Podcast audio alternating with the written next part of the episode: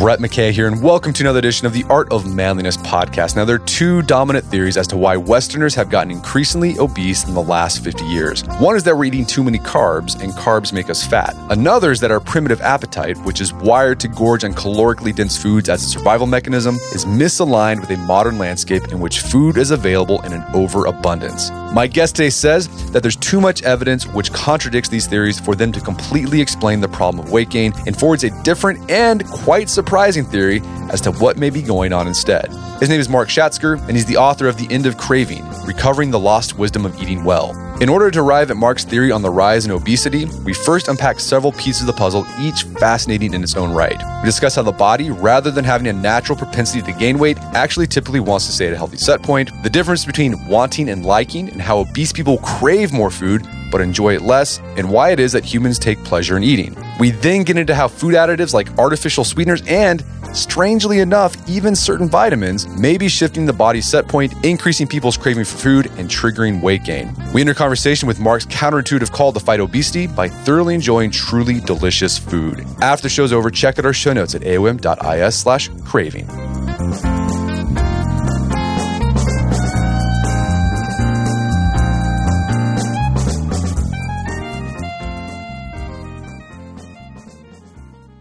All right, Mark Schatzker, welcome to the show.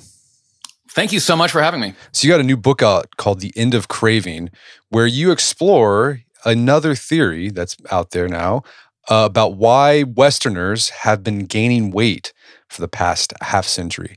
And this new theory, I mean, we'll, we'll get to it, but it is it's kind of mind blowing. I'm still I'm still in shock about it. So uh, hopefully you can, you can explain it. But before we get to that, this theory you, put out in your book, End of Craving, let's talk about the different theories that are out there right now to explain why Westerners have been gaining weight for the past 50, 60 years. So, one idea is that it's the increased consumption of carbohydrates that's been driving the increase in obesity. Can you walk us through this theory and what does the research say about the carbohydrate driven idea of obesity? Yeah, and and it's I think it's best to understand it in its historical context, and that's sort of in, in line with you might call the like what I call the wrong fuel theory of of weight gain, or, or kind of like these nutrient wars. So in the 70s, we started fighting this war over fat. In the 80s, I grew up in the 80s, and we were just very conscious of fat, low fat. There's too much fat. Fat makes you fat. And then we had this cultural kind of realization that this was not working. And in the early 90s, and uh, progressed from there this idea that we had it all wrong. In fact, it was carbohydrates that were causing obesity. And overnight, the thing on this really changed. And at first, it was kind of a fad diet, this idea that you could eat kind of unlimited bacon and steak and cheese and lose weight. But over time, this, this gained legitimacy and it became known as the carbohydrate insulin model. And it has everything to do with insulin. It's in the name, uh, which is a hormone that regulates energy metabolism. So, so basically, when you eat food, the pancreas secretes insulin and fuel, sugar and fat is taken up into cells. And then as insulin levels drop, this fuel goes back into your bloodstream. The carbohydrate insulin model says that when you eat a diet excessively high in carbs, particularly refined carbohydrates, what happens is you get these secretions of insulin that are just too big. And this not only causes blood sugar to drop, it causes fat to be taken up into cells and it, it inhibits fat from being released and being burned.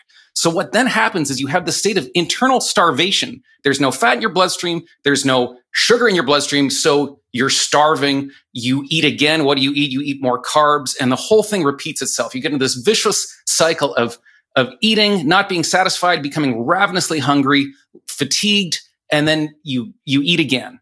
So that was this kind of insight into where our diet went wrong. So that's the carbohydrate insulin model. You also to highlight another idea of why we've been gaining weight, and you call it the hungry ape theory. Uh, what's that yes, theory? And, and I mean to be fair, there's lots and lots of theories, but I guess this is what I would say is also kind of culturally prevalent at the moment, and that's my coinage, the hungry ape theory. Scientifically, this i guess you could say a part of this theory is the thrifty gene hypothesis and that's the idea that historically as we were evolving you know starvation or famine just not getting access to food was a real you know, present danger. So anybody who had the ability to store some extra calories as fat would have an advantage because when these times of of starvation or you know not enough food came around, you could wait it out, you could survive. Where somebody who didn't have that stored fat died. So the idea is that this became baked into our genes. This this inclination to store calories as fat. Gotcha. So those are like the, I guess, the two main theories you see out there these days. Yeah, and, and I would say the reason I call it the hungry ape is because it goes beyond that. There's this idea now that we're just sort of we, we have this primitive appetite that was molded by evolution that just isn't suited to the modern world where you know we're surrounded by junk food and and fast food and potato chips all the time. So it's kind of like you know primitive brain, primitive appetite ultra modern world with too many calories and we're just overwhelmed. So there's research out there that supports both of these models of why we gain weight. But is there any contradictory research out there that shows that maybe these theories don't explain what's happening? So the carbohydrate insulin model, you know, that became very culturally prevalent, very popular. There's been different versions of it. There was paleo, keto, but they're all kind of, you know, stem from the same initial thought. And there has been studies done on it. I, I pointed two in the book. There's one that was uh, done by Kevin Hall, in which uh, he's a researcher at the National Institutes of Health. And he brought people into kind of a, a, hotel laboratory setting. It's called a metabolic ward, where he could just rigidly control their diet. And he looked to see if there was some kind of a metabolic difference between when people were on a high carbohydrate diet versus a high fat diet. And what he found was there really wasn't much of a difference at all. If, if anything, the, the low fat, high carb diet had just a tiny, tiny advantage but it was such a small advantage as to, you know, almost be academic. What he found so interesting about that study was that these two very different fuels were, were used so similarly by the body. He said it's almost like if you could put regular gas in your car and diesel and your car would run exactly the same. Uh, there's another study I point to called Diet Fits, and that was run by a, a researcher at Stanford named Christopher Gardner, very well respected researcher. And this wasn't done in a lab with a handful of people. This was done with hundreds of people free living. They were out there in the real world, and some of them were on a healthy low fat diet, and some of them were on a healthy low carb diet. And again, the, the idea was to see does, does one of these, you know, nutrient specific diets have a particular advantage, a particular affinity? And what he found again was just like Kevin Hall that, boy, they look exactly the same. And it was kind of interesting because people, you know, this roughly the same number of people did really well on either diet. The same number did okay. And, and oddly, in both groups, there was actually people who gained a tremendous amount of weight on both of these diets. It, to, to look at the, the kind of the bar graphs of each diet side by side, they look almost identical. So those are just two studies I point to. But the truth is there's been lots and lots of studies. This has really been tested and tested vigorously. And the evidence just doesn't seem to show that the carbohydrate insulin model holds up. Yeah, some other research I've seen done is you know people somehow they're able scientists are able to study how much carbs we consume as a society. They, they're able to figure that out, and it's decreased in the past 15, 10 years like significantly, like a big reduction. And I think it's because that new cultural norm that you know carbohydrates make you fat, uh, sugar makes you fat. Like even sugar consumption has gone down. It has exactly. It's amazing actually. Sugar consumption's gone down. You know, bread consumption took a real hit. You know, we did respond, and, and funnily enough, this also happened in the '80s when we got freaked out about fat. We started ramping up our carbohydrate intake. Now, what was interesting in the 80s is that even though we were trying not to eat fat, we sort of fat consumption stayed even. But to me, the interesting lesson about all these things is that it doesn't seem what we change in our diet, we always find some means of eating more food. And that's that's kind of where I see the smoke and the fire, and that's also kind of more troubling. And, and then in the book, you start off talking about northern Italy. People in northern Italy, they eat a very a diet heavy in carbohydrates, heavy in fatty meats. They love sausage you know, stuff cooked with milk and cream. And you'd think, man, they you they would be fat, but they're not. This jumped out at me. I was so stunned particularly that nobody had really written about this before because um, i mean let's just think for a moment eh, with all the kind of nutrition and stats aside just think about italian food think about the incredible richness, the, the, culinary richness that Italy has given the world. There's so many amazingly delicious things you can think of that come from Italy. Pizza, foremost among them, lasagna, risotto, olive oil, all the different pastas. The most interesting thing I found, well, th- there was there was a ton, but one of them is that you know all of Italy is kind of like a culinary powerhouse. It doesn't matter where you go, but Bologna is considered. Some people consider it sort of the culinary heartland of Italy and they are, they have what almost appears culturally like a food obsession in Bologna. There are groups of people that seem almost like religious orders. There's a group called the Apostles of the Tagliatella. The Tagliatella is, is this noodle. It kind of looks like fettuccine, but it's fresh. It's made with eggs. And this is a group, they call themselves the Apostles. It's, it's like they sing the praises, they spread the gospel of this noodle. There is another group that it's called the uh, the Brotherhood of the Tortellino. So we know tortellini, that's the plural, this ring of stuffed pasta. They dress in saffron colored robes and the leader wears a medallion. They're absolutely devoted to this, what is fundamentally a blend of refined carbs and fat. And that is what you can see of so much of Northern Italian food. And th- some people think like, what are you talking about? Italy's the Mediterranean diet. But that's not true of the North. Uh, in Southern Italy, they eat something much closer to a Mediterranean diet, more olive oil, more fish. But they are oddly, there's more obesity in Southern Italy. They weigh more than the Northerners. The Northerners eat what seems on paper like the worst possible diet because they're eating the two things we've been pretty much convinced are the culprit fat and carbs. So it just seems like this is a culture super engineered for obesity. Their food is the most delicious in the world. They seem to revel in these artful combinations of carbs and fat. And their rate of obesity is less than 10%, which is mind blowing. The last time the CDC released statistics for America, it was 42%. That was before the pandemic. We know it's been increasing. So it's, I mean, it's almost hard to wrap your mind around. Okay, and I mean, do we know like do they eat a comparable amount of calories? I mean, are Americans just eating more calories than Italians? We're eat, yes, uh, we're eating more calories. Okay. I would All say right. they're eating more delicious calories, but they're not right. eating as much of them. And yet, these are very it's very very delicious food. So this this seems to be contrary to this idea, particularly this kind of hungry ape sort of idea that we're wired for calories. There's this idea we come out of the womb almost addicted to carbs and fat, and we can never really get our fill what's going on in Italy suggests that doesn't seem to work that way, at least not there. So, like, I mean, the, the idea is like if, if food tastes really good, and we're going to get to this, like, food tastes really good, the idea is, well, if it tastes really good, you're going to want to eat more of it. You're going to crave it more. So you'll eat more of it. That doesn't seem to be happening in Italy. No, exactly. This idea that uh, deliciousness is our undoing, that the appetite must be curbed, that that uh, that you know the pleasures of eating take us to a bad place. That seems to you know not be true in Italy. Okay, so the it's not carbohydrates, not insulin. Maybe I mean maybe there's something to that. You're not you don't discount it completely in the book. Maybe there is something to the hungry ape theory, but doesn't explain it completely. Well, and I'll, I'll tell you the, the, one thing I'll say about the hungry ape theory, which I think it, it's kind of wrong. So, so it's important to understand where this comes from.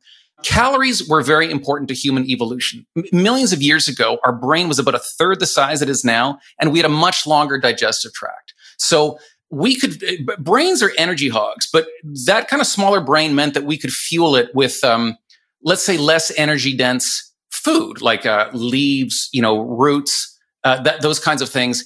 As we evolved, a trade off took place. Our brain got bigger and our digestive tract got smaller. So we had this big brain that's this big energy hog. Well, that meant that we had to ramp up to a more energy dense kind of food. So we started eating fatty meat, seeds, fruit. So, you know, rich, dense calories became necessary for us.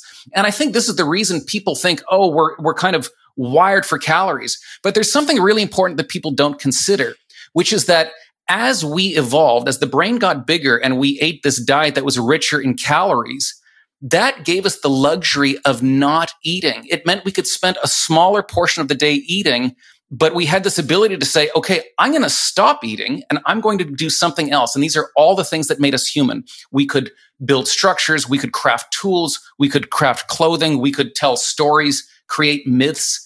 So what's really interesting to me about this is that when you think of our former, more prehistoric selves, it's like they were more addicted to food. They were eating all day. They were like cows. They spent so much of their time consumed in getting food and eating that food, spending an awful lot of time just chewing food.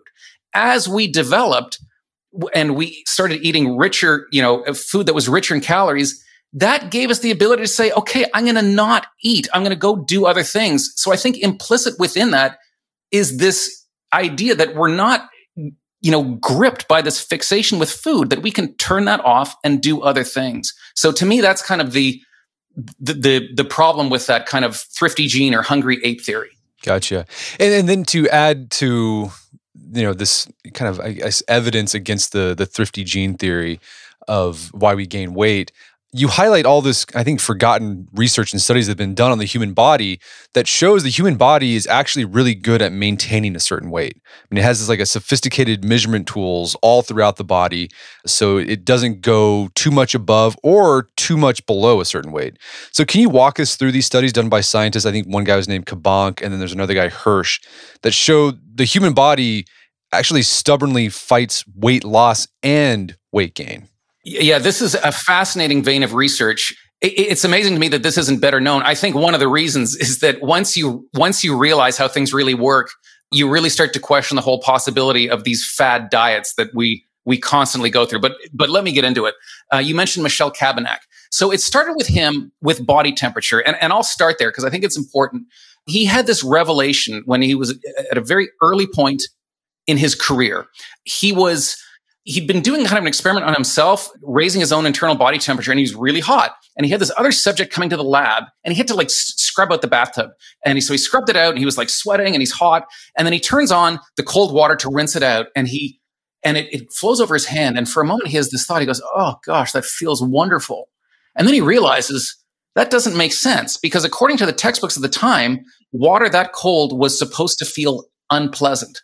So the theory at the time was that whether water felt good or bad all had to do with skin temperature. If it was above skin temperature or below skin temperature, it didn't feel good, but it was right around skin temperature, it felt great.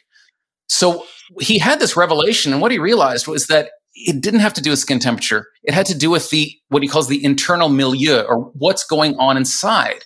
When his body temperature was elevated, cold water felt good. But then he'd he then reverse it and dump ice water into the bath and he'd make the subject cold. And then all of a sudden, hot water feels good. So what he found was two important things. One is that there's this internal calculation taking place that that what we crave, what we want can change depending on the internal milieu. And then this other really important idea that what we need feels good. When we need to cool down, cold water feels good. When we need to warm up, hot water feels good. So then some years after that, he applied this idea to body weight because he thought, you know, this whole, you know, for him, his kind of body weight had always sort of been in sync with what he needed. You know, he ate what he liked. He loved many of the delicacies of France, but he never really thought all that much about what he ate. You know, when he was hungry, he ate. When he wasn't hungry, he didn't eat. And he'd always kind of weighed around 150 pounds. So it seemed as though if if the brain manages body weight, it was doing a pretty good job in his case. But then there was the case of obesity. He said, why would it be that people seem to be, you know, eating more than they would need to? So he did some very interesting experiments. Um, he had one of his, you know, colleagues come to the office one day and just gave him a whole bunch of caramel can- toffee candies. And the first, this guy had been hadn't eaten since the day before. First toffee tasted great. Second toffee tasted great. Eventually, they tasted terrible, which is interesting. You think, what something can go from tasting great to tasting terrible? So it seems like something's going on. So he said, well, maybe you just get kind of bored of the taste. So then he tried it with sugar water and he found that sugar water too, we get bored of, but there was something important only if it's swallowed. So that demonstrated to him that it isn't just the taste of food that has to do with our appetite. It's also something happens after. Once it goes into the stomach, something happens. This is called a post ingestive effect, something that happens after you eat. So then he did a really interesting study with a group of friends. They basically starved themselves. And early on, they found as many dieters find, no problem. The pounds seemed to melt away. You fit into your old clothes. But then he kind of hit this wall. It was so hard to lose weight. And it became this all consuming ordeal. He would have dreams of gorging on food. He would take his watch off when he went to weigh himself. And he was just fighting this war of attrition with ounces. But he finally reached his goal. I think he went from 150 pounds down to 138 pounds. And then he just started eating again. They, they, they had this massive feast at uh, a restaurant called uh, L'Auberge Savoyard. And then for the, the weeks that followed, he just ate and, and he was hungry and he would gorge himself and he came right back up to 150 pounds. And then bang, it stopped. He came back to his old weight. And then it's like his appetite just lessened and he was himself again. So it's as though his body wanted to be 150 pounds. And what he called that is a set point. It's kind of like body temperature. Your body seems to have a preferred weight. Well, he's not the only one who found that. A very important researcher in, in the history of this area is his name's Jules Hirsch. He found a similar thing. He at Rockefeller University, he had four extremely obese subjects and he had them lose weight by giving them a liquid diet. and it worked really well. They lost weight and came to an end and, you know, they were kind of released. You can go home now. And they all, you know, really looked forward to their thinner, happier lives. And, you know, they gained it all back. They came right back to where they were. This fueled a very interesting body of research where they found that people, even people, when they are overweight or obese, when they lose weight, it's as though they're starving. They their white blood cells, uh, their white blood cell count drops. They become anxious. They become depressed. They become sensitive to cold, and they become absolutely gripped by the thought of eating. Very similar to studies in which people actually are starved. It's so it's it's like an identical response, even though they're not nearly in the same kind of depleted state, but they experience it the same way. But interestingly enough, they found it works the other way too. That people are resistant to overfeeding. And this is the big surprise because everybody thinks, you know, I could eat and eat and eat. My stomach is like an unfillable pit. But they find in overfeeding studies, there's a, a scientist named Ethan Sims. He, he tried to get rodents fat. He couldn't. If he, if he really force fed them, he could get them fat, but then they'd lose their weight. Like they would bounce back to set point. He tried it with humans. He tried to get college students. You know, college students are always short of money and hungry couldn't get them to put on weight. So he had to go to a prison. And it, it turned out that this being fed these extra calories was so unpleasant that even prisoners would drop out of the study. And what he found is that, you know, they were eating just an incredible amount of calories, 10,000 calories per day, but their weight only increased by 25%, which didn't seem enough. It seemed that they were burning extra calories, like their metabolism was fighting extra hard to get rid of these calories. And then when that study came to an end, they came back to set point. So it was even found, Jules Hirsch did a later experiment. We found it even works that way with obese people. This isn't just something you find with people who are trim that they resist weight gain. He found it's even true of people with obesity. So that really suggests there is some, you know, physiological regulation of body weight. Well, so yeah, and then you also highlight there's like a tribe in Africa where the men they have to get really fat, and so they'll just force feed themselves for months they just yes, yes. Hut. These are the, yeah. the, the Massa people of Cameroon and Chad. It is considered a sign of virility for young men to, to have this buttery rich layer of fat on their body. So some of them, the wealthy ones, engage in something called the guru wala, where they'll they'll sit in kind of a, a little, you know, tent all day and just stuff themselves full of sorghum loaf, full of milk, all that they can only leave to basically milk a cow or go to the bathroom. And this is so difficult. They have to kind of hold their head in a particular position to make sure they don't vomit. And, and I mean, some of the weight gain is spectacular. There was one, I think in the course of a single day, he ate the caloric equivalent of more than 30 Big Macs and they put on serious weight, you know, 30 pounds. But amazingly, they lose it all. They achieve this, you know, buttery rich layer of fat. Hopefully they, you know, they find a spouse, but then over time it just goes away. They want more than anything to be fat. They are unlike us. They they crave to be fat and they and they can't. Their their wish is denied by this this seeming rule of physiology. Well, so let's talk about you know people who get obese. So these guys who've noticed like okay, there's like a set point. It sounds like there's like a shift in the set point for people who are overweight. Do they know like what causes that shift? No, this is the burning question. What is it that causes the body to defend a higher set point? I would say this is the most salient question in in this area of research and you know this is what people are trying to figure out this is what this book became a hunt for is what is it that is making us eat more what is it that is pushing body weight up okay so after talking about you know theories of weight gain and how our body regulates weight gain or weight loss you take a detour into the science of pleasure and you walk readers through the difference between wanting something and liking something. So, what's the distinction, and how does this difference show up when it comes to our food? Yeah, it's uh, that's great, and, and, the reason I think this is so important because I mentioned earlier with Michel Cabanac that he found the urges, the urge to to to get warm when you're cold or to stay cool when you're hot, is the way what propels us to do that is pleasure. He calls it, you know, the motor that that drives human existence something I'm, I'm misquoting, but it's something like that. That that pleasure is essentially what gets us to do things. So that that study in itself, what scientists call hedonics, is very interesting. And we've we've probably seen some of those um, images on TV, like documentaries, where they will stick like very thin wires into a rodent's brain, into what they call the pleasure center, and they can, you know, the, the rodent will just drop everything and just sit there and, and want to be you know, pleasured by these electrical impulses. So that research was done in the 1950s. And then they subsequently found that there was a neurotransmitter at work, like a brain chemical called dopamine.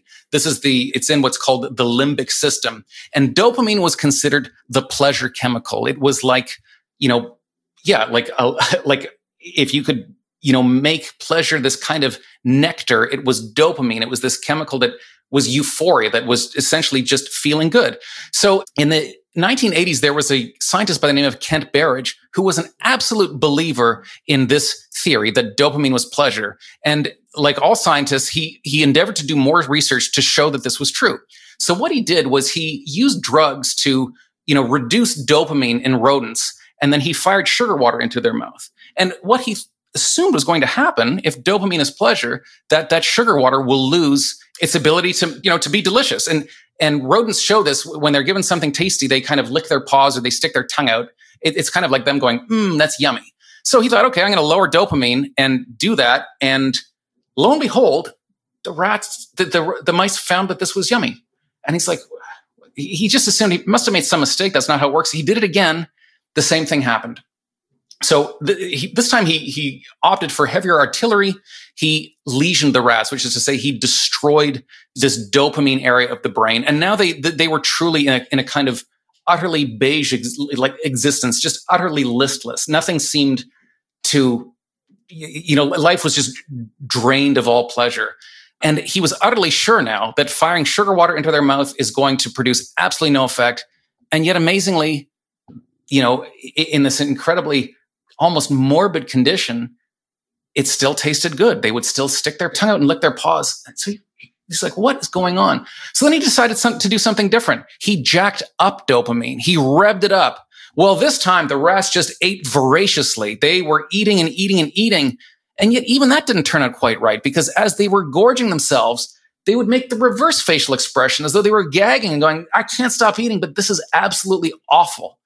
This made absolutely no sense at the time. Uh, he had, you know, difficulty being recognized as a scientist. People would avoid him at conferences because what he was saying was just so unorthodox that how could it be that dopamine wasn't pleasure? But the evidence kept pouring in.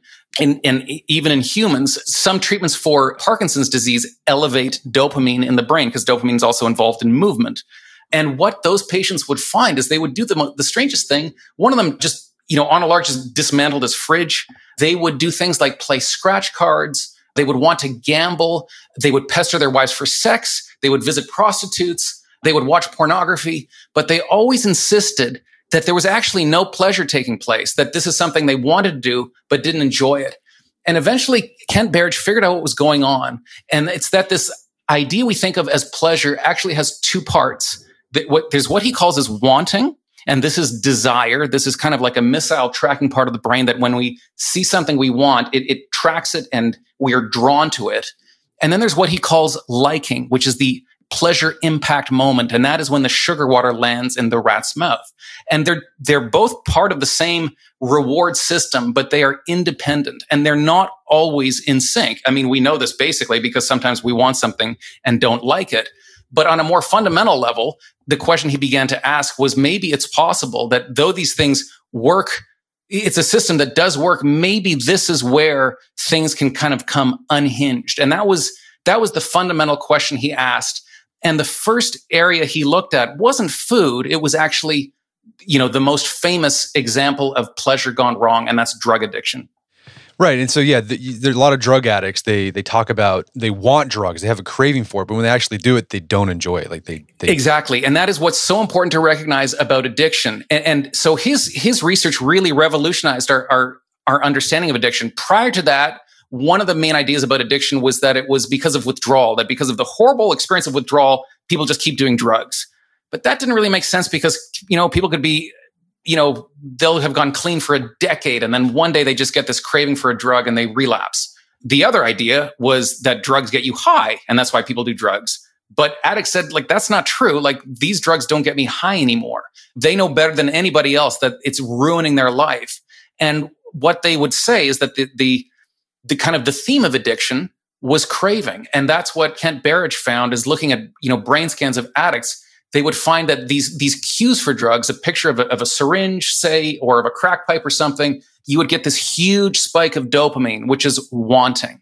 Now, initially, Kent Berridge thought this has absolutely nothing to do with food. And this is important because a lot of people talk about food addiction. We talk as though food is just like drugs, but there's something that drugs do that food doesn't do. Is drugs get beyond the blood brain barrier and really tinker with these neurotransmitters that are involved in what we call reward. They're, they're just getting right into the machinery and messing stuff up. Food doesn't do that. We experience food when we sense it, when we taste it, when we smell it. So for that reason, he he thought food is very different. But then he became convinced when he saw some some research looking at people with binge eating disorder. And he found that it was very similar to the, the people who struggle with, with drug addiction, which is to say they had this incredible desire that seemed disconnected from the actual pleasure that they would experience. And this is something that we learn about obesity as well. The stigma about people with obesity is that they're just pleasure seekers, that they indulge themselves. They don't know when to say no. But the neuroscience shows us that that's not what's going on. You know, compared to trim people, they actually seem to experience less pleasure from food. What really distinguishes the experience of food for them is the craving for it. So if they see a picture of a milkshake, the milkshake, it, it just absolutely animates them with a craving. They want that milkshake. When they actually taste it, the pleasure they receive doesn't come anywhere close to matching that incredible desire they had for it. We're going to take a quick break for a word from our sponsors. Whether it's stress, a demanding morning schedule, or trouble sleeping, we all know that sometimes life keeps you up. And trying to conquer the day after a night of tossing and turning is not so easy. Now you can get the sleep you deserve with ZzzQuil Pure Z's melatonin gummies. ZzzQuil Pure Z's melatonin gummies are designed to help you fall asleep naturally with no next day grogginess. Made with an optimal level of melatonin combined with a proprietary blend of other botanicals like chamomile and lavender, ZzzQuil Pure Z's melatonin gummies help to regulate your sleep cycle instead of just knocking you out. They're non habit forming and work with your body to help you get the sleep you need. And to top it off, they come in a great tasting wild berry vanilla flavor. So I've been using ZzzQuil Pure Z's melatonin gummies for the past month now. Really have enjoyed it. I've used melatonin in the past to help me fall asleep when I've had trouble falling asleep.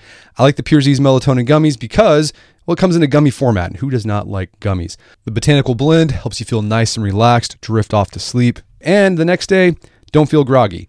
Check out ZzzQuil Pure Z's melatonin gummies and the full line of Pure Z sleep aids to start sleeping soundly today.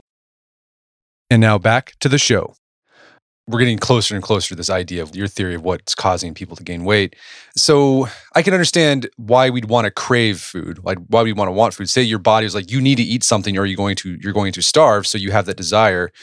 So I mean, you would think it wouldn't really matter like what food tastes like, right? As long as it has calories, that should be fine, right? I mean, it's like you talk about. You give the example of a snake. A snake doesn't actually doesn't taste anything. It just swallows the rat whole and it gets the calories and, and it's done because it has that craving for calories. The body's saying you need you need food. Humans can taste. Why do we even experience pleasure when we eat? If all you need is that, that craving, if your body can send out a signal, okay, you're depleting on calories, go consume something, and then craving satisfied why do we even experience pleasure in the first place when we eat? That became one of the most interesting questions to me because you know what Kent Berridge found was that, that there's this this other part of the brain, this liking part that doesn't run on dopamine; it runs on opioids, which is like what's in heroin. And I kind of assumed that, you know, all animals have this, right? You want food and then you like it. But it turns out in this respect, humans are abnormal. Most creatures out there in the world, they just run on dopamine. It's, it's a much more simple system. It's a little bit kind of like a thermostat that when something goes off, let's say body temperature is too low. So you experience the desire to go and return body temperature to normal. When it gets back to normal, the desire turns off. The same thing with food. It's like my, my fat stores or my blood sugar levels are down. So there's this, this signal. Okay. Go get food. You have this desire for food until you're back to where you need to be. The system turns off. That's, that's how your thermostat works. If, if, you know, in the winter, if the room temperature gets too low, a signal sent to the furnace, turn on. And then until it, it, you know, it comes back up to room temperature, the desired temperature, that's when it shuts off. Now, interestingly, your furnace works perfectly well without you, without it ever going like, oh, that feels wonderful. And that's the same, it turns out, with snakes. Snakes have a system that runs on dopamine. So far as we know, they are unable to experience what we think of as pleasure. They can't even taste food. You can scent a tennis ball to smell like a rat and the snake will eat it because it is just consumed by the hunt for food. But actually eating food, what we think of as this gustatory delight, is for them kind of like maybe what swallowing food is like for us, just this sort of necessary mechanical physical act. Now it almost seems cruel. You're like, why? Why would God, if there is a God, why would God create a, a creature that is unable to enjoy its food? But it turns out this is the norm. This, this capacity to enjoy seems to be unusual. So then you scratch your head and you're like, well, why is that? Why do we enjoy food? If a snake can get by with just on this dopamine system of wanting something and then having that urge go away, that urge kind of being satisfied without, without ever, you know, experiencing delight. What is the point of experiencing delight? If it's not necessary for a snake, why is it necessary for us? So on its most simple level, the capacity to enjoy something is kind of a quality control system. When we get what we're after, let's say it's an apple or it's a, it's an animal that we kill, we can bite into it and see if it's any good. That is this system that we have that lets us rate the quality of food as we eat it. We think of it as enjoyment, but what it really is this kind of instantaneous computation that you feel. This is your brain analyzing the food going, is this good? And yeah, you do that when you bite into something, you can taste if it's savory, if it's fatty, if it's sweet. And by tasting that, you know, you get an idea of like what's what you're about to get. Like your body's like, okay, you're going to get some fats, you're going to get some carbs. This is good.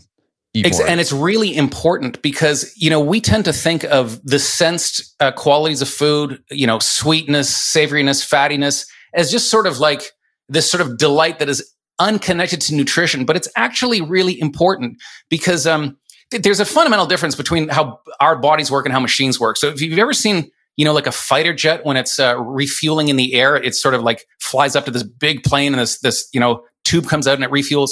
We can't do that. You know, try and eat a pizza while you're running around a track. Good luck with that. It turns out that food is like a disruption to the body. So we really have to be ready for it. And one way we do that is by sensing it as it comes in. Even before we taste food, we can smell it. This triggers something called the cephalic phase. We start to secrete insulin. Then as we taste it, that, that gets the kind of the gastric juices flowing. What your brain is doing is getting ready to digest. This is a big deal. So that is, it, it, it turns out that is really important information. No, you even give an example of a kid, I think it was like in the 1800s. He had something happen to his stomach and he basically, oh, yeah. or no, his throat, his this throat. Is a, this is a crazy story. He yeah. was, he, I, I don't know how he did it. He was, you know, having clam chowder that was somehow way too, like way, way, way too hot. I guess he must have just chugged it or something, but he ended up sealing his throat shut. Right. Um, it, it was like cauterized or something, and he was unable to swallow. So doctors essentially put what's called a fistula in his stomach. They just put a hole in his stomach that he could just sort of load food into the way you would like, you know, load your luggage into the back of a, of a, of the trunk of a car. And when he started to do this, when, when they created this opening that he would put food in, he was very unwell. Uh, even though food was getting into his body, he was just unwell. It was utterly unnecessary for him to put food in his mouth at this point because he had this direct pathway right into his stomach. But one day he said, let me taste it first. And this is what cured him. He, he was scrawny and, and maybe going to die. And then once he tasted his food, he suddenly sprang back to health. And for the rest of his life, he would taste food, he would chew it up and then spit it into this tube that went into his stomach. And he said if he didn't do that, he would be hungry after he ate. So this is really interesting evidence that this act of eating, this act of sensing food, it isn't just this kind of delight that's disconnected from metabolism. It is absolutely essential to it. Okay, so th- when you eat something, when you taste something in your mouth, you're getting information about this food. Now, this is the case. We're getting to the point you're making in your book, your your big thesis. You're making the case that one of the problems with food today in the West is that there's a mismatch between that information that we taste and then the actual food, like the calories or the nutrients in the food. Yes. So yeah, talk is about what is what is what's happening with our modern food that it that so that the nutritive information, you know, how it tastes thing no longer matches the actual nutrition content of the food. Okay, yeah. So, so remember what I was saying earlier that we find that the difference we see with people with obesity is that they have this en- enhanced kind of level of wanting. Well, well, that's that's what we're looking for. What is the thing that's making us desire to eat food that seems disconnected from our physiological need? What is making the brain say, I want to eat more food? So I came across a body of research from a, a, scientist I know at Yale. Her name is Dana Small. And she was asking what she thought was a fairly simple question, which was whether or not you could change the caloric content of a sweet beverage and still have it be satisfying. She was doing this work at the time with Pepsi. And on a deeper level, she was curious. Do we like sweet things because we just like sweetness? Like that's how we kind of come out of the womb and sweet is great. Or is our desire to eat sweet things connected to our physiological need for it? So that's a really hard thing to test with just a normal sweet drink because you don't know is it the calories or the sweetness? Like when you put sugar in, you're adding both sweetness and calories. How do you disentangle the sweetness from the calories? It, it seems impossible. But she came up with a really interesting method. What she did was she created five drinks that were all sweetened with the artificial sweetener called sucralose. So these are five distinctly flavored drinks but they all have the same level of sweetness. Then she added a flavorless carbohydrate called maltodextrin. This was invented in the 1960s. It's a, a, a, this kind of interesting human creation, carbohydrate with absolutely no taste. So then she she put you know no maltodextrin in one drink. I think she put 37 and a half in the next, 75, 112, and then 150. So what she has is this little fleet of drinks. They are all equally sweet but they all have a different amount of calories. She would have people drink the drinks and then they would come in to get their brain scanned and she would look for the response in this dopamine area, which is to say, which one of these drinks made them go, hmm, I want more of that. And she thought it's going to be the 150 calorie drink because we know there's this post ingestive thing that happens where the brain analyzes the food that it got. So she said, well, it's going to be the 150 calorie drink because we like calories. Calories are important. And that's not what happened uh, she was really surprised by what happened. It turned out it was the 75 calorie drink that got the biggest brain response. And that didn't make sense. She was so weirded out by it. She did it, the experiment again, and the same thing happened. And she was trying to figure out what's going on. Like, if it's calories that we like, 150 calories should be better than 75. But if calories have nothing to do with it, why 75? Why not zero? Why not 37? And then she realized it was the number 75. The drink that people responded to had 75 calories of maltodextrin, but it also tasted as though it had 75 calories worth of sugar. And the interesting thing about maltodextrin is it's converted to sugar as soon as it gets to the stomach by enzymes. So this drink she found was matched, which is to say its sweetness was in sync with the calories that it delivered. Something funny was going on with these other drinks. She created these drinks that were mismatched, had either too little or too many calories relative to the sweet taste. So the next thing she did is she put test subjects in what's called an indirect calorimeter. And this measures the thermic effect of food, which is to say that when you eat food, you start to burn calories and there's this kind of elevation in body heat that they can detect, kind of like how your car gets hot when the engine's been running. So this test subject came in and had the 75 calorie drink. And, you know, there was this little plume of body heat. They come in a few days later and they have this drink that tastes like it has 70 calories, but actually has 150 calories. She's thinking there's going to be this nice big plume, 150 calories. Nothing happens. The metabolic response, as she put it, is flat. And this is a really, really important exercise because it shows us just how important sensing what's in your food is. It turns out that sweetness isn't just this kind of like thing that we like. It's operating instructions. It's telling the body, this is how many calories to expect. And that just sends off this cascade of metabolism. When it works, when it's all in sync, when you drink a matched drink, everything goes smoothly. When it's mismatched, things go wrong. It's like the, the brain's like, I don't know what's going on. And it doesn't end up getting metabolized. These calories just seem to float around the blood. They think it kind of winds up in the liver. She did more studies and she found that this causes insulin sensitivity, what we think of as a you know, condition of diabetes. And they did a study in adolescents. And this is important because adolescents have an kind of an outsized appetite for sweet things. It's because their brain is growing. That's why a lot of, you know, adolescents drink a lot of soft drinks. And early on in the experiment, they tested the blood of three subjects and they were already pre-diabetic. The results were so bad, they had to stop the experiment. So this to me is really, really interesting. We see some serious smoke happening that when we start, you know, we know how important it is for us to sense food in fact, I'll even add something to that. Our ability to sense, we do it with the nose and mouth.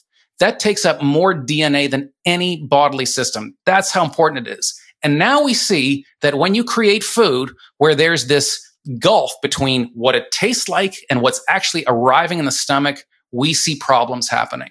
So already we see that that food isn't getting metabolized properly. But then you ask it a deeper question Because remember how earlier I said that the brain keeps track of everything? That, that as Michel Cabanac found, you actually have to swallow sugar water for it to satiate your appetite. That it's, it's, what, what we've actually found is the brain is such a kind of obsessive accountant. It doesn't just measure what happens when that sugar gets in the stomach. It measures to see if sugar's utilized. You can knock out glucose metabolism. You can block it from happening. And when you do that to rodents, sweet things lose their allure. So the, the brain is like this paranoid accountant, wants to make sure the food it got is actually useful. So you can then say, if the brain is keeping track of things, what happens when one day sweet equals energy and the next day sweet equals not so much energy or maybe more energy than I expected? This never happened historically. Sweet sweetness was always matched. A sweeter strawberry had more sugar than a tart strawberry, a sweeter apple, and so forth. It is only very recently that we have been able to create this difference between how food tastes and what you get. And what that is called is uncertainty. Psychologists also call it reward prediction error, which is to say, a lot of psychologists think of the brain as kind of a prediction engine. What it's really in the business of is predicting. That's, you know, that's why it senses, the brain senses what it got. Did I get what I was, what I was expecting to get? And there's really interesting areas of research that look at this, this idea of uncertainty. One of them is reinforcement psychology. So that's like, um, Ivan Pavlov. That's, uh, you, you know, when you, uh, you ring the bell and the, the dog thinks dinner is coming, it starts to drool. That's what's called a cue. So are you familiar with Pavlov? That, that's kind of like common yeah, knowledge, right? Yeah, it's common knowledge. Yeah. Okay, so the bell is what they call a cue. You ring the bell, the dog starts drilling, it thinks dinner's dinner's coming. Scientists always thought that the more in sync that bell is with the food, the stronger the cue it is, the, the more reinforcing it is. That if the bell sometimes means dinner, it's like, ah, I might drool a bit, but if it reliably means dinner, that dog is going to drool. Well, we found that's not true. It turns out, and this was some really interesting research done with rodents, the cue they would use was a little lever that was illuminated. And it turns out that if you would illuminate this lever, sometimes the rats would push it, but then a little, a little, you know, uh, food pellet appears. It turns out that if you actually make it such that the lever might predict food, you'd figure the be like, ah, who has time for this stupid lever? I'm going to go over to the food tray and just wait for the lever, uh, wait for the pellet to drop. That's not what happens. When the cue becomes uncertain, the rats become obsessed with the lever. That it, they're really, really interested in the lever. It turns out that making a cue uncertain ramps up motivation. And there's a very good reason for it. There's a very good reason we are animated by uncertainty because in a state of nature, a loss means you might die. It means something bad could happen. And I'll give you an example. A lot of people find this sort of conceptually interesting, but it doesn't really, they don't really feel it. So this is an interesting way that really makes you feel it. Let's say, do you have a car? I do. Okay. So what if I told you the fuel gauge was totally unreliable, that it says full, but it might be empty, might be a quarter, might be three quarters. What would you do? I'd be filling it up all the time because I would. That's right. right. Because if you're on the highway and you run out of gas, you're screwed. That's a horrible problem. So you probably fill it up almost kind of like in a paranoid way, right? Right. There's this uncertainty and it, it, it just animates us with desire. A, a good example are, our elevator buttons. When you're waiting for the elevator, what do you do? Like, like when you get on the elevator and you press the 11 button, you just press it once, right? Because you know it's going to take the 11th floor. But when you're sitting there waiting for the elevator button, you just jam, you like, you just keep on hammering the thing because there's this idea like it's, it's, I don't know if it's working. I don't know what's going on. You are animated at that moment by wanting. So to bring this back to this research that Dana Small did, when we start to tinker with the sensed qualities of food, we take a cue that for all of existence, of our existence as a species, even prior to our existence as a species, we're going way back to like, like cockroaches and bacteria. Sweetness has always matched calories. Very recently, we created technology such that the way something tastes doesn't necessarily match what you're getting. So we have created uncertainty. We have these cues for food have now become uncertain. So what does that make us do? It makes us want. That's why we see it's not that food tastes better than it ever did. I'd argue that it doesn't taste as good. It's that we want it more because we want to avoid a loss. Okay, so just summarize, so like with all of our food, a lot of pro, mostly processed food, a lot of it has artificial sweeteners. If you check the ingredients, it could be, you know, a cookie. A lot of companies are putting artificial sweeteners in it because it allows them to make the food taste sweeter without adding in calories. So what you're saying is by creating that mismatch, the body's like, wait a minute, this th- it, it tastes sweet, but we're not getting the calories that we think you should be getting. So it tastes sweet. So we're going to eat more because we got it. We don't yeah, know exactly. Yeah. Okay. If you think your brain is stupid and we just sort of have this dumb desire for sweetness, then this would be a good idea. Fool your brain. Your brain's a total moron. If it turns out your brain's actually this kind of maniacal obsessive accountant, don't try and fool it because you're going to piss it off and you're going to make it want more. So that's exactly what we see. And I, ironically, it's probably our fear of calories that are fueling this in some ways. We, we now have all these nutrient, uh, nu- nutritional info panels on things. People can look and they go, Oh, calories, those are bad. So there's all this incentives now for companies to lower the calorie count. And one way they do that is by adding artificial sweeteners. And it's more disturbing, I would say, than ever because what Dana Small found, it's when you mix real sugars with artificial sweeteners, that's when the worst things seem to happen. And we're doing that more than ever. And it's not just like soft drinks. You see it in some cold coffee beverages. You see it in energy drinks. Uh, you see it in English muffins. I've seen it in breakfast cereals. It's happening everywhere. But here's the important thing. M- my argument here isn't just that it's, it's artificial sweeteners. Artificial sweeteners, this research is showing us where things have gone wrong. But if you actually start to look for ways we've devised of like messing up the way food tastes, it's all over the supermarket. Well, yeah, you talk about art. There's artificial fats that the the food industry you say tries to keep under wraps because no one wants to talk about artificial fats. Yes. So this was another really interesting thing I, I I found, and I was surprised that there hasn't been more written about it. There's a whole huge family of food additives. The uh, I call them artificial fats because they're kind of like the fat version of an artificial sweetener. The industry calls them fat replacers, which sounds a little more innocuous, but essentially these are substances that create the sensation of a rich, fatty, you know, food in the mouth, but deliver fewer calories. They are essentially the fat equivalent of an artificial sweetener. One of the first ones was called Simplesse. It, it, it uh, was discovered in 1979. A scientist working for a Canadian beer company tried to turn whey. Whey is that liquid that's left over when you when you make cheese. He tried to turn it into a gel, and he got this weird gelatinous substance that that it, it kind of crumbled like styrofoam but it tasted fatty. It tasted like like cheesecake or like cream cheese. About a decade later, it comes on the market as something called Simplesse, and it, and it seemed truly amazing. It could take the calories in a like a, a tablespoon of margarine from 36 calories down to 8 calories. Could take a coffee creamer from 30 calories down to 20 calories. Seems really good, right? What a great thing. We're lowering the calories. But if your body's counting, your brain's going, hold on a second, you're starting to mess with me now. Fat doesn't mean what I thought it meant. These fat replacers are all over the food environment. They're, they're not just in things like low fat dressings. They're everywhere if you know what to look for. But here's what kind of makes them insidious. You'll never see the word fat replacer or artificial fat. You won't even see that word simplesse. It's really weird. In the industry, they have all these really cheesy names like, like simplesse or Lycadex or uh, Keltrol. Those don't appear on the ingredient label, you'll see things like milk protein or whey protein concentrate. There's one, there's a fat replacer for muffins, which is called cream fiber 7000. That shows up on the ingredient panel as citrus fiber, which to me sounds healthy. That's like, wow, that's like good for my microbiome or something.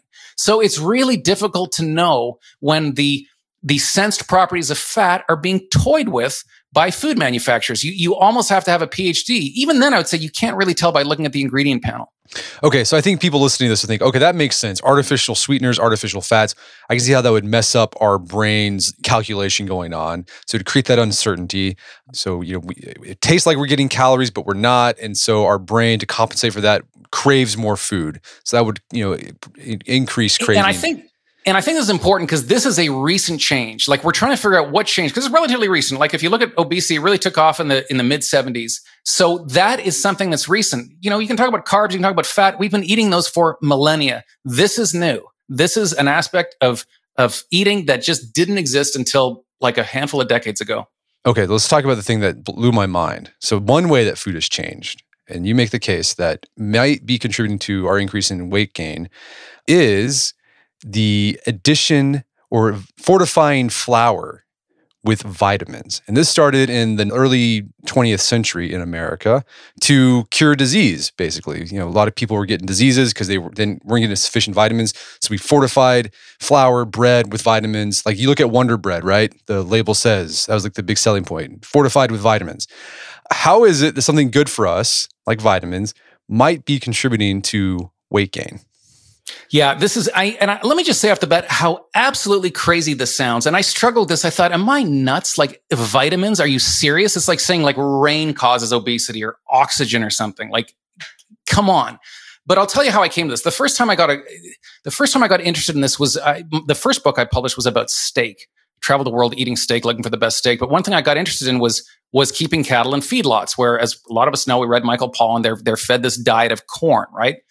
And the idea I was always told at the time from critics was that it's like junk food. It's just empty calories. It doesn't have their vitamins. It's only got calories. And one of the reasons they eat so much of it is they're trying to get their vitamins. They're like, un, you know, they're unfulfilled by it. So I checked with a feedlot nutritionist, someone who actually, who devises these things. And he said, no, that's not true at all. He says, these things are absolutely packed with vitamins. If they weren't, they wouldn't gain weight quickly enough. And I thought, huh, that's not really what we think. We tend to think of vitamins as making things healthier, not that they could somehow play a role in a diet that is engineered to make a cow fat. Well, then I found a researcher, a scientist at the University of Toronto, used to be the chair of the nutrition department. His name's Harvey Anderson. He had the same idea. He was he was interested in the difference between Canada and the United States because very culturally very similar countries. We have very you know similar food traditions. Canadians are a little bit thinner.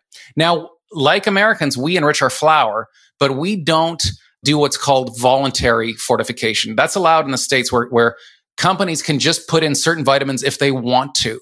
So there's more of this happening in the United States. It's being, like I said, being put in energy drinks. It's in cereals. There's just an awful lot of vitamins. What I'm most particularly interested, it's not all vitamins or micronutrients that I have a beef with. You know, we, we add iodine to salt. I don't think that's a problem. I think there's a case to be made for adding folic acid. It's the B vitamins. It's the vitamins we started adding in the 1940s. And I'll tell you why why I, I really started to think there's something going on here. I was thinking about this feedlot diet that cattle eat, and I got interested in pig nutrition because pigs are more like us than cows. Pigs are, you know, they're like they're very similar to us physiologically. They're a much better model than a cow. And I thought there's got to be something going on with pigs. And I would keep on searching for it, and nothing ever came up. Finally, Google Scholar, the search algorithms got tight enough that I finally found this body of research. And it turns out that vitamins utterly changed pig farming. Before the 1950s, farmers knew that you could give pigs corn and soy, that it was kind of like rocket fuel, could make them fat, but only for a limited period of time. If that's all they ate, they would actually get a nutritional deficiency. They would lose their hair, they'd, they'd get diarrhea, they'd start to get confused, and they'd lose weight. So th- there was something missing from the diet. So to make that up, they would have to put pigs out on pasture, or if they were keeping them in a barn or something, they'd have to bring green feed to them. So they knew that there was something, you know, what they would often feed them is alfalfa. They, they knew there was something necessary in alfalfa that was, you know, making their diet complete the discovery of vitamins totally changed pig farming. All of a sudden, it wasn't necessary anymore for your pigs to be out there in the field munching alfalfa. You could keep them penned up all day. You could give them this rocket fuel diet of corn and soy. And it was just, they were like a rocket ship. They gained weight and put on fat like they never did before. I found a really interesting document put out, I think it was the University of Illinois, where it was around the 1950s that basically extolling that there's a new way to farm. They said Pigs have a reasonable ability to manage their diet, but it's no longer necessary for them to get their micronutrients from green feed. You can now give them vitamins. This was the new way of doing it, and it gave them what's called optimal weight gain. There's a really interesting study I looked at where they they compared pigs that were kept penned up eating this what they call a mixed ration that had everything in there with the vitamins versus they had pigs that were out there in the field and they had corn in one trough and then they had like the soybeans, the vitamins in the other trough, and then they had alfalfa. And what they found is those pigs out there in the field, somehow when those vitamins weren't put in there with the corn, they had this like desire to eat alfalfa. They ate much more alfalfa. If you added the vitamins to their feed, they didn't eat nearly as much alfalfa. But the ones that gained the most were the ones that were kept penned up with this you know, fortified rocket fuel feed. And that was optimal weight gain. And that changed pig farming forever. That's why we have these, these like flesh factories where, where we keep pigs in kind of factory like conditions where we just jack them up full of corn, soy, and the vitamins necessary to metabolize that feed. Th- that's how we invented, you know, factory farming. Vitamins played a huge role in that. So oddly enough, what was such an important ingredient in making pigs gain weight optimally is what we've been doing to our food for more than a century. And we're doing more and more of it. What is it about B vitamins that causes causes weight gain? What, what's going on there? Do you have an idea? Because they are the energy metabolizing vitamins. They are the ones that make energy metabolism possible. If if a, a, a diet is deficient in one of these vitamins, you die. So so this is where one of these these insights came from. Is um, a little over a century ago, both the U- American South and Northern Italy were suffering from an epidemic called pellagra. Just like you know, like the epidemic we're going through. Uh, initially, people didn't know what was going on. There was all these. It, there was a shouting match of experts who knew just what the problem was. It turned out that it was a deficiency of niacin, which is vitamin B3. Very interestingly, America took kind of this new scientific road. That's when we decided we're going to enrich flour. We're going to add niacin to it also riboflavin, also thiamine, and also iron. Interestingly, over in Italy, they didn't do that. They took a totally different route, one that seems almost stupid, kind of like old world peasant stupid. They encourage people to drink wine. I mean, that seems bizarre, but it actually turns out they didn't know this at the time, but wine back then wasn't very well filtered and it had a lot of yeast in it, and yeast has a lot of niacin in it. Wasn't a bad idea. It was a good idea. They encouraged people to grow rabbits because rabbits was a, a cheap form of meat. You know, you, you could raise rabbits cheaply. The Italian method didn't it didn't work as quickly as the kind of the you know stick the vitamins in your flour method, but it did work. They ate their way out of a deficiency. But here's what's interesting: more than hundred years later, northern Italy they eat better food than anyone else in the world. I would argue. Maybe you could make a case for Japan, where people are also very trim, versus the U.S. South. That's where pellagra was that is now, it was the pellagra belt. It is now the obesity belt. So we see two different parts of the world suffered from the same nutritional deficiency. One responded by saying, there's something wrong with food. We need to fix what's wrong with food because w- we know better. And the other part of the world said, no, the problem is people aren't getting enough food. Food is ultimately what humans should eat. Let's make sure people get good food.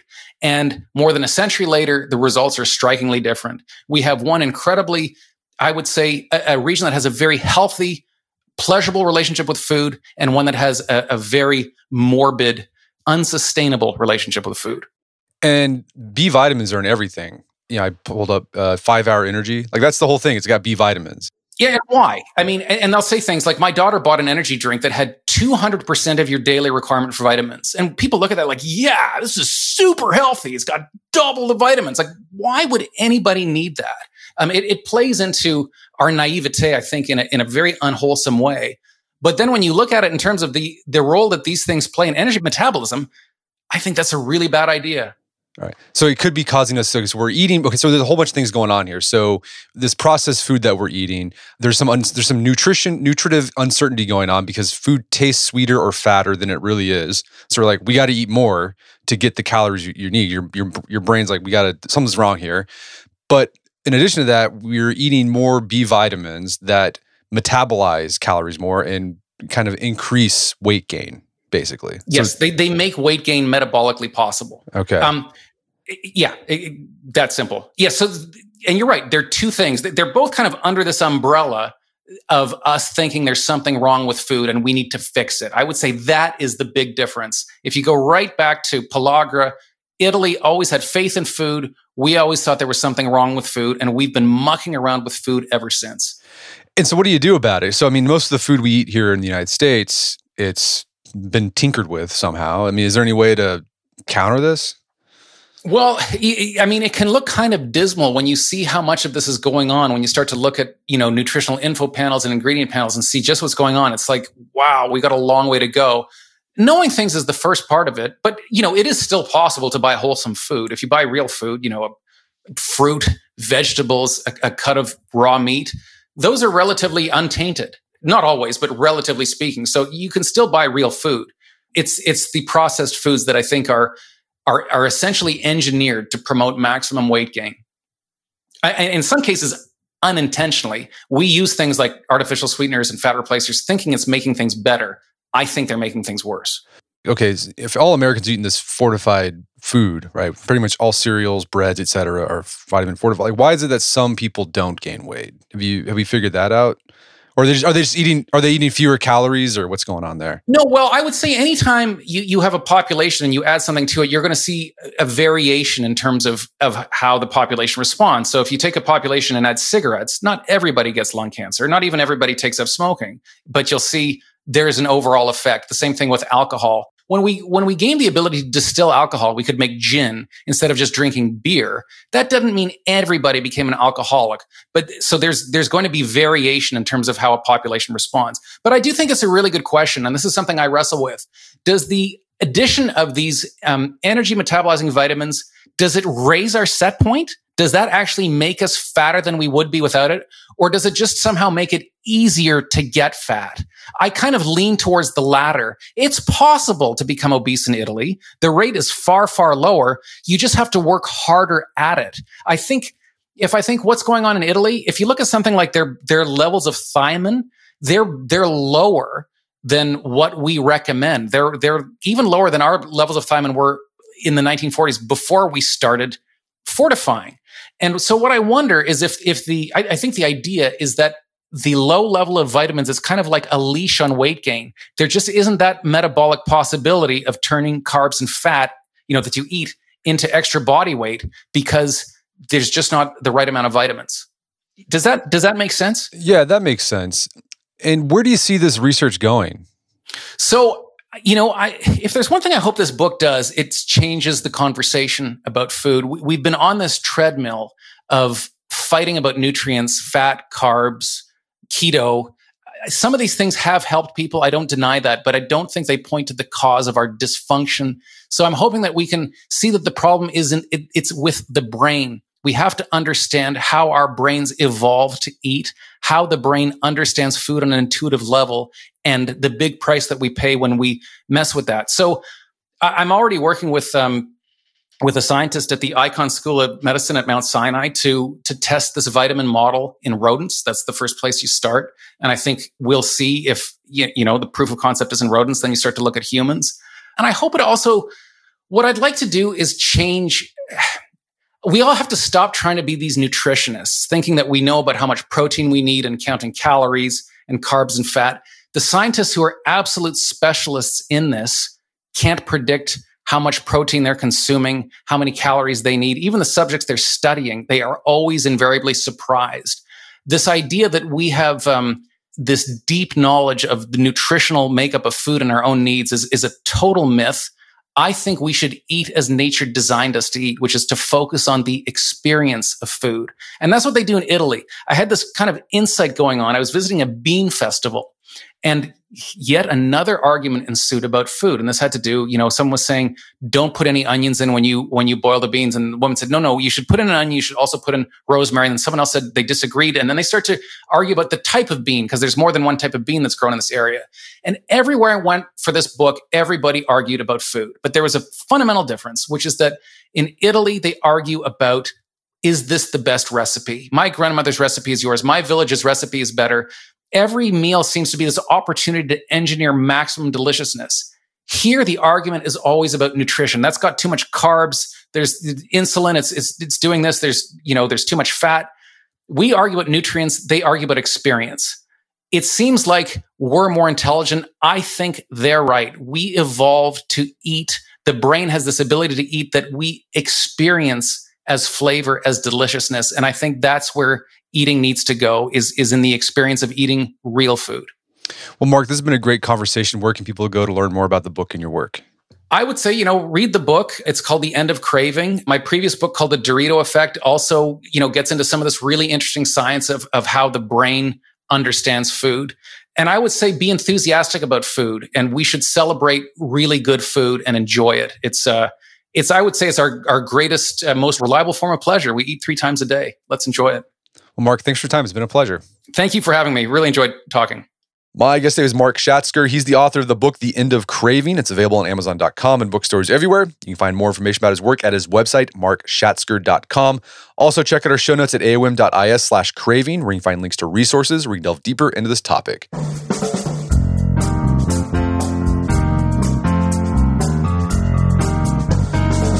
Well, that wraps up another edition of the AOM podcast. Make sure to check out the Art of Manliness website at artofmanliness.com where you can find our podcast archives as well as thousands of articles where we've pretty much covered anything you'd think of. And if you'd like to enjoy ad-free episodes of the AOM podcast, you can do so on Stitcher Premium. Head over to stitcherpremium.com, sign up, use code manliness at checkout for a free month trial. Once you're signed up, download the Stitcher app on Android iOS and you can start enjoying ad-free episodes of the AOM podcast. And if you haven't done so already, I'd appreciate if you take one minute to give us a review on Apple Podcast or Stitcher. It helps out a lot. And if you've done that already, thank you. Please consider sharing the show with a friend or family member who you think would get something out of it. As always, thank you for the continued support. Until next time, it's Brett McKay.